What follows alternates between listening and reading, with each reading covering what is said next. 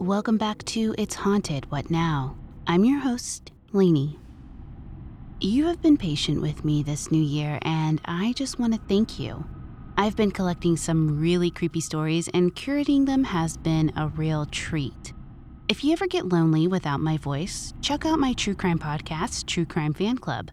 If you are looking for other paranormal shows to fill your time, check out Two Girls, One Ghost, The Haunted Ride, a paranormal podcast, YouTube channel, Nightmares Before Bedtime, Graveyard Tales, The Ghostly Gals, and finally, Ghost in the Burbs. All right, enough of the business. Ready to get spooked?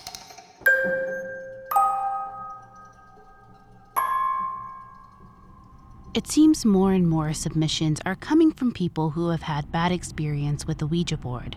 Antoinette is no different.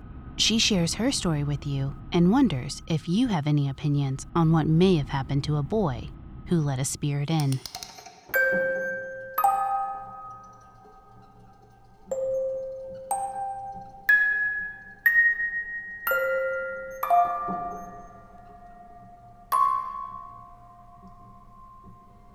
I was slowly making friends in middle school. I found several like-minded quiet readers. One of these girls, Lonnie, suggested that we exchange a few books and hang out at her house over a weekend and just read. This sounded amazing and like something my parents would be okay with me doing. I never got out much. We were eating large marshmallows and just laying around her bedroom floor when her older sister asked if we wanted to hang out with her and her friend in the basement. Oh my God, me hang out with some cool other goth kids? Sure. There were 5 of us all together, 4 girls and 1 guy. After listening to some music and just chatting about awful teachers, etc., they mentioned Jimmy wanted to contact a spirit that they had been talking to the other day. Apparently, from underneath the coffee table, they pulled out what looked like an old wooden board with letters on it. I wasn't sure what it was. They tried to explain it to me, and one girl just kept saying it was a silly game, while others vehemently disagreed. I did not put my hands on the board, I just observed to see how it worked. While they started to ask questions like, "Wade, are you here?" I started to get chills. I figured I was freaking myself out, but I noticed Jimmy had stopped blinking. He was staring into space. One of the older girls said, "He is here, ask him about my former lives." The other said to let Jimmy do his thing. He was in some sort of trance, still not blinking. He didn't blink for what felt like forever. It was probably 20 to 30 minutes. His eyes were just pools of water, dripping tears. I honestly cannot remember what they were asking him. I was wondering if he was okay, and if he had really let this Wade spirit into himself to guide the board. I do remember before he came to, he kept rapidly going over to the no. He then rapidly blinked and stared at all of us as if we were foreign. He was shaking and very discombobulated. It was a while before I played with one again. Have you ever experienced anything similar? What do you think happened?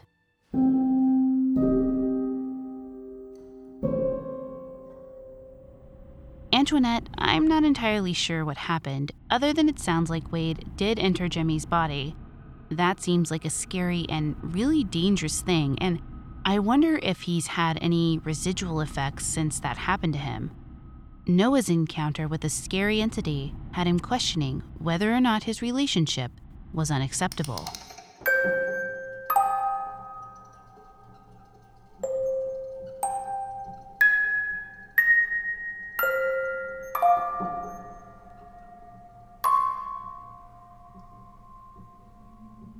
Back in 95, I was 23 years old. I went up to my parents' getaway cabin in Big Bear with my girlfriend at the time to have a relaxing weekend. One of the days we were having a lazy day and ended up taking a nap on the floor in the cabin around noon. We both woke immediately, sitting straight up and looked at each other in horror. We ran to the slider, frantically trying to open it, and ran outside to the driveway.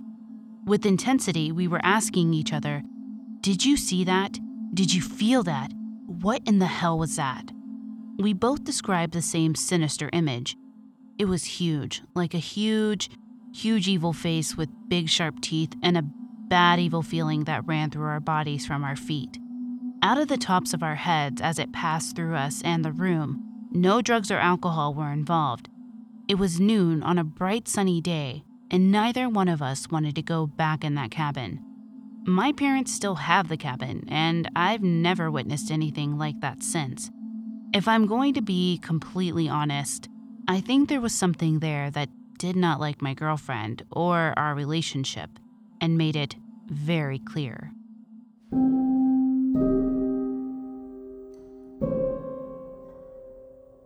Wow, that is intense.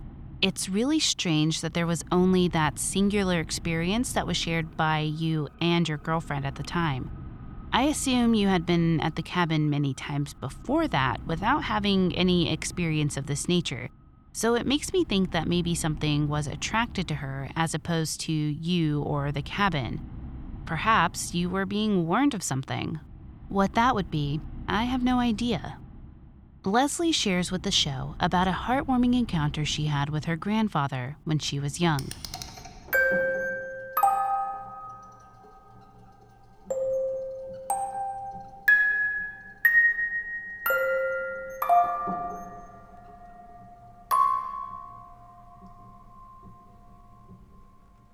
I was 8 years old the first time I saw and talked to a spirit. It was my grandpa, who had passed 6 months before. Me and my grandpa were close. I lived in Maryland at the time he passed while in a vet's hospital in Michigan. I was laying in bed one night and heard a voice call me, "Sweetie Pie, Sweetie Pie," which was a name I was called as a little girl. I rolled over to see my closet open, and there stood my grandpa. When he was alive, he was in a wheelchair because he had Parkinson's. So seeing him standing, I was confused. And scared, I ran out of the room. I told my mom and my dad what I saw. This went on for weeks. My mom called my other grandpa, who was a preacher, and asked him what she should do. My grandpa told her to tell me to tell him I love him, but he was scaring me, and please don't come back again. So that night I waited. I heard a sweetie pie come from the closet. I rolled over, sat up and smiled. He said, "Come give me a hug." I slowly moved to him. As I hugged him, I could feel his arms and body. I told him he was scaring me and please don't do this anymore. He smiled and said, "I will go. Just wanted you to know I'm okay now. Now go back to bed and sleep. You won't see me again, but I will always be here." I'm now 43, and I have not seen him again, but I know and can feel him around me.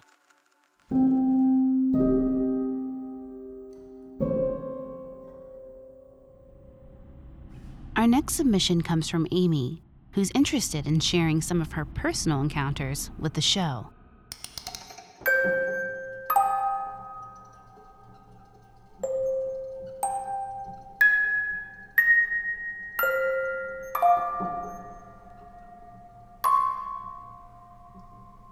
Hi, I love the podcast, and I would like to share a few personal encounters of my own.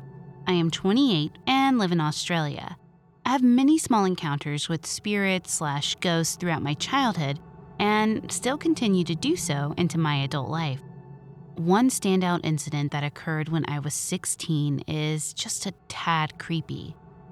My sister, who was 10, had taken to coming into my bedroom to sleep in my queen-sized bed with me. This night was no different, and she came wandering into my room and got into bed beside me. I had my laptop on my dresser, plugged in but not turned on. This meant that around the power cord emitted a blue light around where the power cord went into my laptop. This blue light from the power cord cast onto the wardrobe I had sitting next to my dresser. I was fully asleep when my sister woke me up by poking my back and whispering, "Amy, what's that?" I was a light sleeper and woke up straight away. I was facing my dresser and wardrobe and could see something flicking around in the light like a moth would. "It's a bug in front of the light flying around it. Go back to sleep." I already had my eyes closed. "No, Amy. No, Amy. Look." She sounded scared, so I opened my eyes again and saw the same flicking shadow. "Yes, I can see it. It's just a moth. Ignore it." I had started to turn over so I would have my back to the laptop when my sister grabbed my shoulder and said, "Just stop, shut up, and look." I looked back at what I thought would be the moth shadow again, and I froze. There was the shadow of a hand, 4 fingers, 1 thumb, and a bit of the palm. The fingers were spread and then moving around as if they were wiggling all of their fingers. The hand was moving slowly up and then moving slowly down, the shadow blurring it as it moved from the direct beam of the power cord light. I looked around my room and could see no one was in it with us. "Do you see it?" whispered my sister. "Yes," I answered. We stared at the shadow of the hand for only a moment longer, until I noticed it started to slowly pull away from the light. I rolled over as fast as I could so that my back was to the laptop and the creepy shadow hand. I said to my sister, "Roll over, go to sleep, pretend it's not there." And in my head, I just kept thinking, "Get out of my room now. You're not welcome here." We must have eventually fallen asleep, because the next thing I knew, it was morning. There was no other light in my room or the house. We lived in rural Queensland on a hobby cattle farm, so it was dark at nighttime. No streetlights, no passing cars. My windows were shut, as were the curtains, and my AC was on. From time to time, little gray moths would flit around the power cord, but I never saw that hand again.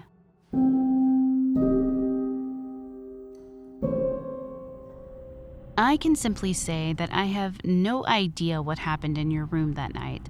I would say that maybe it was a dream, and I know that dreams can be shared between two people, as you've heard in our previous stories. However, I have no explanation for this, and I'm honestly just very confused. Now, Jimmy also experienced a few terrifying encounters in his own childhood home.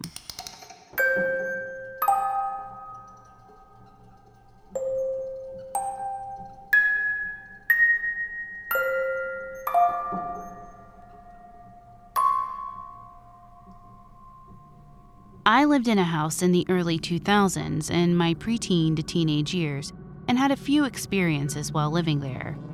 Once, while I was getting ready for school, I was in the shower, and while rinsing out my hair, I closed my eyes so I didn't get soap in them.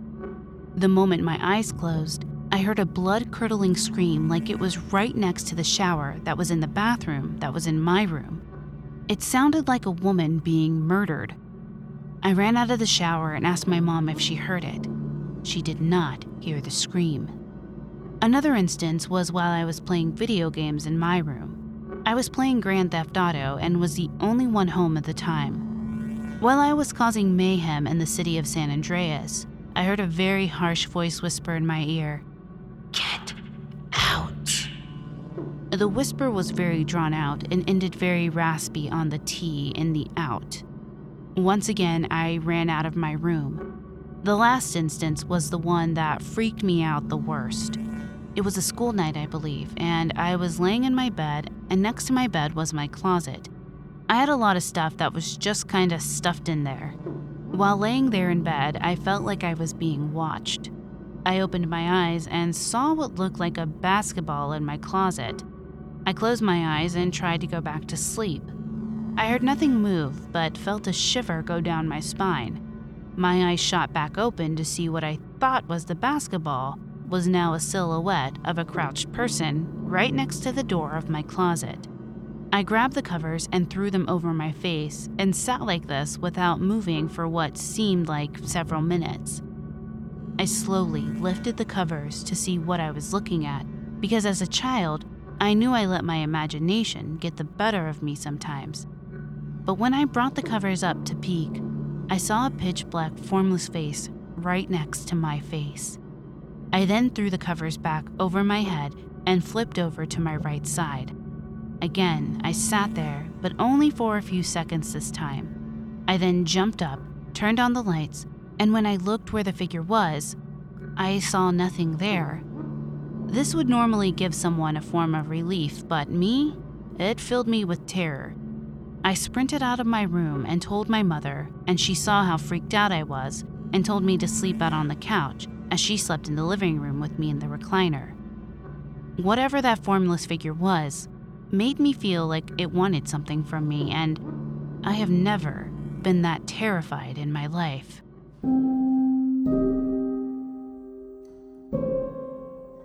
Anyone else glad that Jimmy doesn't live in that home anymore? I sure am. I don't think I've ever lived in a haunted house, but I did go to the Villisca Axe Murder House, and I tell you that there are definitely spirits in that home. I definitely caught an orb, and I'll add a link to the video so you can judge for yourself. Now, Janine M heard episode 9 and remembered her own Ouija board story.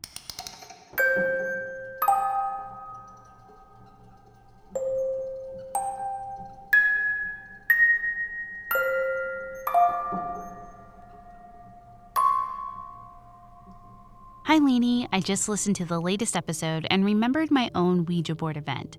When I was 15 in 1974, a few friends got together at another friend's house. We were dabbling in some alcoholic beverages and telling stories about our boyfriends who were not there. The girl whose house it was thought it would be fun to play with the board. None of us had a clue how to properly interact with it, but on we went. When it was my turn, I asked, "Will I marry Randy, my boyfriend and love of my life?" The planchette flew to no. I said, "Not funny, you guys." Then my friend asked if I will marry him. Again, it shot over to no. Feeling both hurt and angry that my friends could be so mean, I quit and was about to have a cigarette. I stood up to get my matchbook from the back pocket of my jeans, and when I slid my hand into the pocket, the entire book caught fire and burned the tips of my fingers. I pulled the matches out and the cover was still closed. If that didn't scare me enough, within 3 weeks, my boyfriend, Randy, was killed in a car crash. That one event shaped the rest of my life. I have never touched a Ouija board again. I had always been very intuitive, and the night before the accident, I said to him, "I feel like I'm going to lose you." He hugged me and said, "You'll never lose me. I love you." The next day, he called and asked me to go with him to run an errand. I covered the mouthpiece for a second and then told him my mom had chores for me to do, but I'd meet him at the lake at 1:30. I had no idea why I did that because he was my whole world and I loved spending time with him. It wasn't until much later that I remembered the lie. I was a mess for a very long time, and back then, counselors were not a common part of healthcare, and I suffered on. Well, that's my Ouija board story. Hope you liked it. Keep up the good work.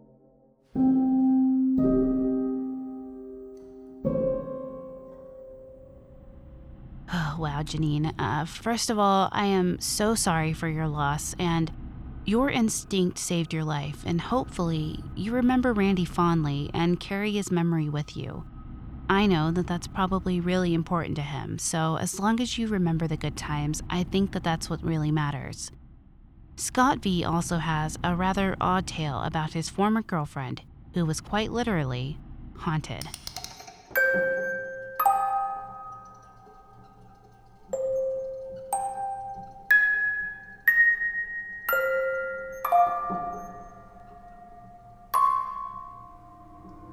Hey there, I love the show, by the way.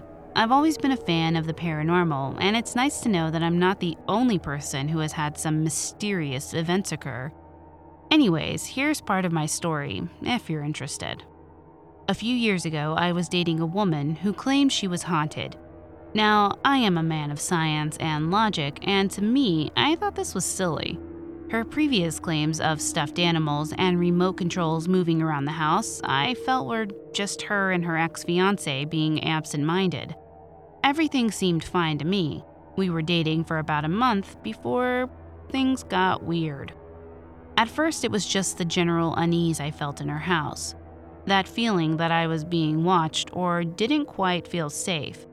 It was a two-story townhome built in the 1960s with a large basement used primarily for storage. I did not like that basement.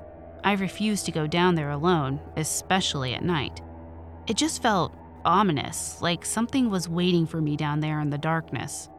It wasn't an old house, but her mother did die there, and my girlfriend at the time believed it was her mother's spirit that was present in the house, so she had no problem with the random bump in the night. She believed it really was her mom. I began using her cats as a way to explain the odd noises I heard at night. The random thud I would hear from upstairs from time to time, as if the cats would knock over a big book upstairs. However, every single time I investigated, there was nothing to be found. Then things began to escalate. One day, her and I left the house early in the morning, and we were gone the entire day. When we returned late that evening, we were surprised to see some of the doors in the bathroom and kitchen were pulled out, and her mom's old recliner was reclined. There was no way her cats could have done that, and the only other person with a key to her house was her father, who was at work all day, and he was not the prankster type. We were kind of freaked out about the whole ordeal, but just tried to forget about it. Oh, did I forget to mention that her house was super creepy? For example, her bedroom door was facing directly in front of her bed, and at night, she would leave the door slightly ajar to let the cats in. From the bed, with the door open, you could see through the threshold, down the hall, then down the stairs. So at night, when the door was left slightly open, all you could see was inky darkness beyond, and sometimes when the cats would come and go, the door would creak. Every night, it felt like something was just staring at me through that gap, all night long. It was probably one of the creepiest feelings I've ever felt. Then one day, I experienced something that I have yet to this day been able to explain. I may have forgotten to mention something. My girlfriend at the time lived in her deceased mom's old room and had renovated by knocking out the wall between the spare bedroom and hers to have a larger master bedroom. Her bed was in her mom's old room side, and her mom's old desk was in the extended room beyond. This is important because we were about 20 feet away from it when this happened. She had kept her deceased mother's license plate on her desk on the far side of the room as a memento. She was always very fond of it, and it had her mom's nickname on it, showing that it was hers. It was leaning directly against the wall in a way that if something had bumped the desk, it would have just fallen flat on its back. There were various pictures and ornaments surrounding it, so it was pretty much stuck where it was anyways. One night, her and I were going to bed, when suddenly there was a loud crash coming from the far corner of the extended room. We investigated and found that her mother's old license plate had somehow been thrown from the desk and took everything else on the desk with it. There was a big mess of stuff all over the floor, and we had no explanation for it. Even if somehow the house had shifted or there was a breeze, there's no way that possibly could have happened. The license plate would have just slid down the wall and landed face up on the desk. We cleaned up the mess as best as we could and were pretty freaked out for the rest of the night. I didn't usually sleep very well when I was over there to begin with, but I don't think I slept at all that night. Anyways, that's my story. I have a few more odd occurrences that happened when we were together, but those I'll save for another day. I will say that this is a true story, and it still freaks me out to this day. Was it her mom or something else? I never believed in ghosts and spirits until that night. I hope that's not too long. It's kind of a long story, and I don't share it with many people. Not everyone will believe you when you say your ex-girlfriend was haunted. I know she was haunted because it followed her when she ended up moving. I'll be happy to share some more creepy occurrences with you if you would like, such as stuffed animals moving around the house or my ex's waking nightmares going too far. Keep up with the awesome show.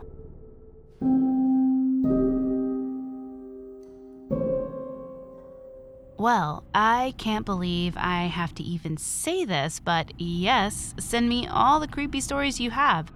I totally believe people can be haunted, but I wonder why she is. She needs to be saged like nobody's business. Okay, well, that wraps up this episode. If you'd like to submit your own personal spooky tale to be read on the show, head to hauntedpod.com and click on the link to submit your story. You can also email me at hauntedpod@gmail.com. Thank you for listening, If you enjoyed this episode, please leave a positive review on Apple Podcasts or your podcast player of choice. It really does help us out. You can find us on Twitter @podcast_haunted, at Instagram, It's Haunted What Now?, or at hauntedpod.com. Audio engineering was provided by Chaes Gray, who manages Chaes Gray Music. The official composer for the show is We Talk of Dreams. Check him out on Twitter @WeTalkofDreams or WeTalkofDreams.com. Until next time. Did you hear that?